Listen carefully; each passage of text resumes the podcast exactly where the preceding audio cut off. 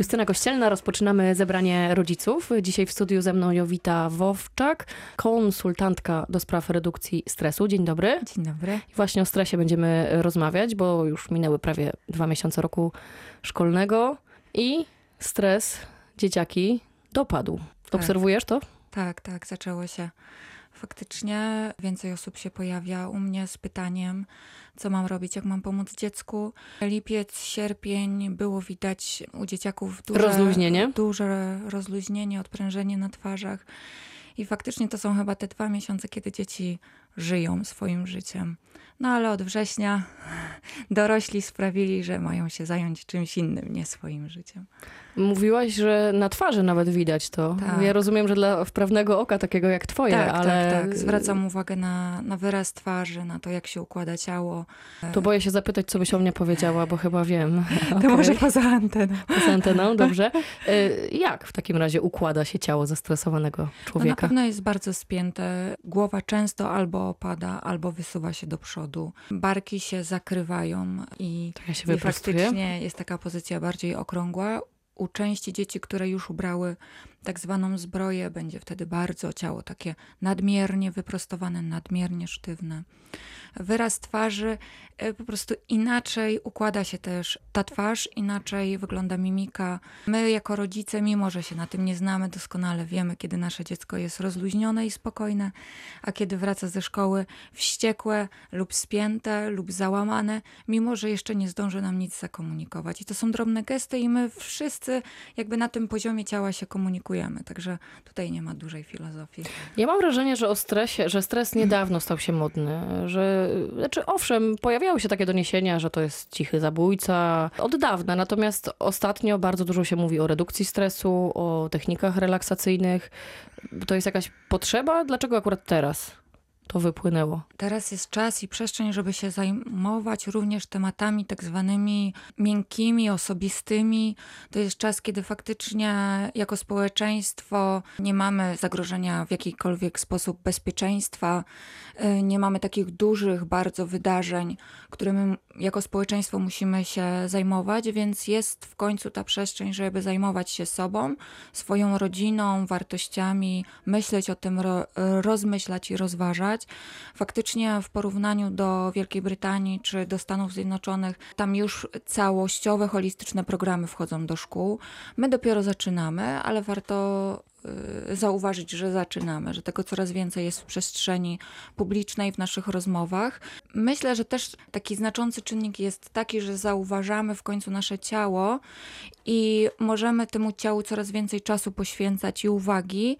I w związku z tym zauważamy stres jako reakcję taką psychofizjologiczną. I ona będzie faktycznie wpływała na nasze zdrowie. No bo trzeba sobie zdawać sprawę, że przy reakcji stresowej na tyle dużo hormonów się wydziela kortyzolu. Jeśli to nie będzie redukowane, to w znacznym stopniu wpływa na nasze nadnercza, wpływa na układ odpornościowy. Na I na układ to są, rozumiem, trawienny. twarde dane. To nie Tak, jest tak, tylko tak. taka rozmowa Nie, humanistów, nie, tylko nie. rzeczywiście... Jest zaburzona cała gospodarka hormonalna, gospodarka cukrowa, a to właśnie wpływa na rozwój różnych chorób. No i, no i badania nie pozostawiają złudzeń, więc e, warto Musimy zwrócić uwagę na to, co myślimy. wziąć za bary ze stresem. Tak, bo stres to nie są tylko czynniki te zewnętrzne, ale również sami generujemy sobie stres. Jeśli myślimy o sytuacjach stresujących, jeśli myślimy, co mi szef powiedział trzy tygodnie temu i ciągle do tego wracamy, no to niestety wówczas, gdy to myślę, również kortyzol się wydziela. Więc e, tak naprawdę w dużej, e, w dużej mierze ten autostres tutaj ma wpływ na nasze zdrowie. Jakbyś oceniła, miała ocenić, spo, spojrzała na taką przeciętną klasę, powiedzmy czwartą, piątą szkoły podstawowej, to ilu dzieciakom potrzebna by była pomoc właśnie w radzeniu sobie ze stresem? Różnimy się od siebie, każdy ma inną reakcję, inny charakter i to wszystko Tak, ma wpływ na to, oczywiście. jak postrzegamy rzeczywistość. To, jak postrzegamy rzeczywistość, jest uzależnione od naszej struktury, czyli z tym, z czym przychodzimy na świat, ale również od naszych doświadczeń. Więc te e, doświadczenia wczesnodziecięce będą miały wpływ na to, czy ja się w jakichś sytuacjach bardziej czy mniej stresuję. I ja jestem za takim podejściem, abyśmy po prostu nie wymagali od dzieci, żeby radziły sobie z emocjami, czy radziły sobie ze stresem, bo często nie mają wzorca w postaci nauczyciela lub e, rodzica, który sobie świetnie radzi z tymi emocjami, tylko aby po prostu uczyć dzieci, co zrobić, żeby sobie pomóc, po czym poznam, że już zaczyna się u mnie e, reakcja, po czym poznam, że nie radzę sobie już z danymi emocjami, bo nie jest zawsze tak, że tylko i wyłącznie e, nie radzę sobie ze złością, ale często dzieci sobie nie radzą po Z prostu z radością. ekscytacją. Mhm. Przed Bożym Narodzeniem wszyscy to znamy, albo przed e, przyjściem na urodziny do koleżanki, albo gdy oczekują swoich gości, to czasami jest tak duża ekscytacja, że i tak jest awantura w domu. Ale tego y, nie zwykliśmy postrzegać jako y, coś negatywnego, w przeciwieństwie Tak, do pokaz- właśnie nieradzenia sobie ze złością. W- Ba badania fajne się pokazały, że e, ten e, bardzo pozytywny stres, gdy on nie jest również odreagowywany, on również jakby przynosi takie negatywne skutki. Czyli osoby, które mają olbrzymie sukcesy zawodowe, olbrzymie sukcesy również osobiste, często również są przeciążone stresem, a to ma swoje konsekwencje zdrowotne, na przykład w postaci depresji, mimo że mnóstwo pozytywnych emocji te, Doświadczają. Tak, doświadczają i, i, i przeżywają. Więc e, to po prostu trzeba zachowywać tą higienę ciała i higienę umysłu. Trzeba codziennie o tym myśleć i tego powinniśmy właśnie uczyć dzieci, aby one mogły i w swoim dziecięcym życiu sobie radzić i pomagać same sobie, ale też, żeby to im zostało na życie dorosłe. No to jak możemy ich uczyć rozpoznawania emocji? Ja wiem, co mi powiesz. To często tutaj pada w tym studiu, że najpierw musimy zacząć od siebie i sami musimy wiedzieć, e, co my czujemy. Załóżmy, że ktoś wykonał już taką pracę i w miarę e, jakoś sprawnie porusza się w tych meandrach swojego umysłu. Jak możemy pomóc dzieciom w takim razie? Tak, pierwszym krokiem jest e, nauka takiej samoświadomości i wglądu. Czyli zauważam jako ja dorosły u siebie, aha, no teraz się zdenerwowałem, bo to i to, albo dlatego jestem trochę sfrustrowany, bo w pracy wydarzyło się to i to. O, zauważyłem, że troszkę się denerwuję dzisiaj, albo jestem spięta, bo pobolewa mnie kark. I dziecko zaczyna mimowolnie od nas się uczyć zwracania uwagi na swoje ciało, na swoje reakcje, na to, co się wydarza w myślach, czy na to, co się wydarza w emocjach. Jeśli dziecko przeżywa jakieś emocje, jeśli coś się u dziecka dzieje, no to warto to zauważyć. Widzę, że zacząłeś się trochę bardziej kręcić. Trudno jest się skoncentrować, czy zacząłeś się czymś denerwować. Czyli takie pytania zwracające uwagę na emocje, ale też na ciało, będą pomagały dziecku budować tak zwany wgląd. Co dalej? Bo to chyba mm, pierwszy krok, ale nie ostatni, zdaje się. Tak. E, Później uczymy dziecka takiej odpowiedzialności. Jeśli dziecko się zdenerwuje, A to częste, jak wiemy. tak, to częste, to u starszych dzieci właśnie można zadawać takie pytania, co potrzebujesz teraz? Jak chcesz sobie teraz pomóc? E, Ale co dzieci pewnie często będą mówiły, nie wiem. Mhm. No, ja w Twojej sytuacji, e, czy ja gdy odczuwam złość, robię to czy tamto. Można wtedy swoją wersję zasugerować. Albo na przykład przypomnieć, że ostatnio, gdy się złościłaś, złościłeś, poszliśmy pograć badmintona. Może spróbujmy tego. Albo y, może pójdźmy do babci e, na ciepłą herbatę. Przy małych dzieciach ta odpowiedzialność również będzie. Tylko rodzic małego dziecka bardzo jakby zwraca uwagę na to, no dobra, dziecko wpada w histerię i co wtedy? No to odwracamy uwagę i kierujemy ją gdzie indziej. Czy y, na to, co nas otacza, to już mówiliśmy. Ptaszek leci. Tak, ptaszek leci, albo właśnie y, zwracamy uwagę na oddychanie. Tutaj będą nam potrzebne inne techniki, ale cały czas jednak zwracamy uwagę na tą odpowiedzialność, czyli to nie ja mam stanąć na rzęsach, żeby tobie się humor zmienił. Tylko Co ty. ty możesz zrobić dla siebie? To są twoje emocje.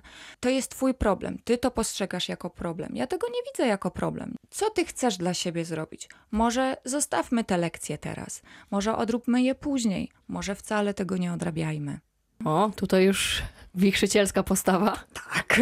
ale czasem pewnie trzeba odpuścić. Tak, tylko że mimo to, że my odpuszczamy, to system jest trochę tak urządzony, no, że jednak dziecko chce być bardzo dobre w tym, e, co robi. No, szkoła zajmuje mu lwią część czasu i proszę mi wierzyć, każde dziecko chce dobrze robić. Chce, stara się, angażuje na początku.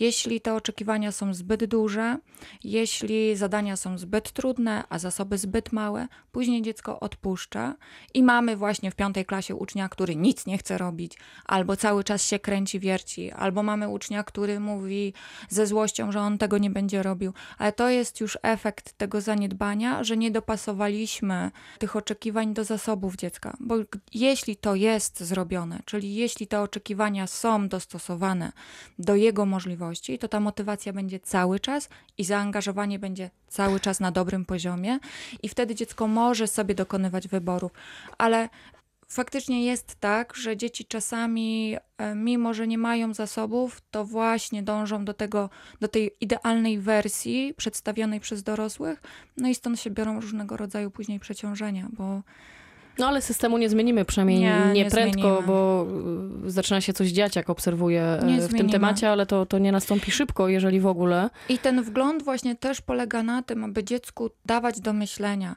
żeby pokazywać, okej, czasami sobie nie radzisz z tą matematyką, czasami jest dwuja, no ale jakiś materiał opanowałeś.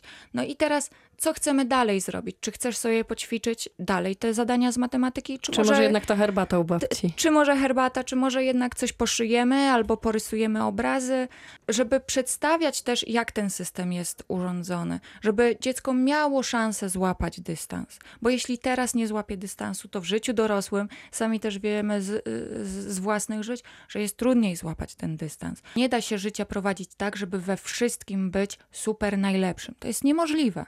To jest po prostu niemożliwe, mimo że nam trochę to wmawiano i wmawiają dalej różne instytucje czy osoby, ale tak się nie da prowadzić życia. Nie? Im wcześniej sobie to uświadomimy, sobie i dzieciom, tym Oczywiście, lepiej po prostu. Tym lepiej, bo będą żyć bardziej w zgodzie ze sobą, bo chodzi właśnie o to, żeby słuchać tego wewnętrznego głosu, żeby słuchać swojego ciała i żyć w zgodzie ze sobą. Wtedy mniej właśnie chorób, mniej natrętnych myśli, mniej stresu, mniej emocji. A wiadomo, że emocje i tak będą. Wiadomo, że stres i tak będzie, no bo życie bez stresu jest niemożliwe po prostu. Tak jesteśmy skonstruowani. No dobrze, to mamy dla takich zupełnie początkujących jakieś podstawy, ale są też bardziej zaawansowani. Tutaj już w grę wchodzi na przykład yoga dla dzieci. Ostatnio też bardzo modna. To Tak. rzeczywiście działa? Dzieciaki chętnie ćwiczą i uspokajają się przy tym? Mm, Bardzo chętnie ćwiczą. Przede wszystkim to jest aktywność fizyczna. Yoga ma to do siebie, że rozciąga powięź, a w powięzi gromadzimy różnego rodzaju emocje i napięcia. Dzieciaki, które popróbowały troszkę jogi, miały szansę, to jakby bardzo chętnie biorą udział w kolejnych zajęciach i nie widzą powodu, dlaczego my miały nie brać udziału. Nie postrzegają tego jako nic trudnego, bo jest to dla nich zwyczajna gimnastyka. Mówimy o takiej jodze świeckiej jako aktywności fizycznej. Trzeba wiedzieć, że yoga nie wywodzi się czysto z Indii, tylko ona przyszła jakby z elementów gimnastyki duńskiej i szwedzkiej i niemieckiej, więc można po prostu wrócić, jeśli komuś światopogląd nie pozwala, można wrócić sobie po prostu do, e, do tamtych e, ćwiczeń. Wzorców. Tak. Y, Są jeszcze y, medytacje, można uczyć medytacji dzieci. Tak, i zachęcam do tego, żeby wykonywać ćwiczenia oddechowe czy uważnościowe w warunkach, kiedy jesteśmy rozluźnieni i spokojni, bo to jest ten czas, kiedy my ćwiczymy umysł. I kiedy go ćwiczymy w tym czasie, gdy jesteśmy rozluźnieni, i e, robimy to systematycznie, to w momencie, gdy się pojawia stres, jesteśmy w trakcie stresu, po stresie, przed stresem, potrafimy sobie z tych technik po prostu skorzystać. I ćwiczenia oddechowe czy uważnościowe można wykonywać nie tylko w domu przed snem, ale również w aucie, gdy jesteśmy na spacerze. Małe dzieci w ogóle są bardzo uważne, tylko później gdzieś to gubią w różnych okolicznościach, przy tabletach i telewizorach, ale dzieci mm, takie właśnie 3-2-letnie są bardzo uważne. Wystarczy wybrać się na spacer z dwulatkiem, no to on zwraca uwagę po prostu na wszystko. Rzeczywiście, nie zawsze, jest- nie jest zawsze jesteśmy z tego zadowoleni teraz, nawet tak. z tej uważności. No dobrze, to tym akcentem w takim razie skończymy. Jest sobota, idealny czas, żeby tę uważność praktykować razem z dziećmi. Tak, życzę bardzo dobrego i spokojnego weekendu. Ja również, y, Justyna Kościelna, dziękuję bardzo, a moim gościem była Jowita Wowczak. Dziękuję serdecznie. Do usłyszenia.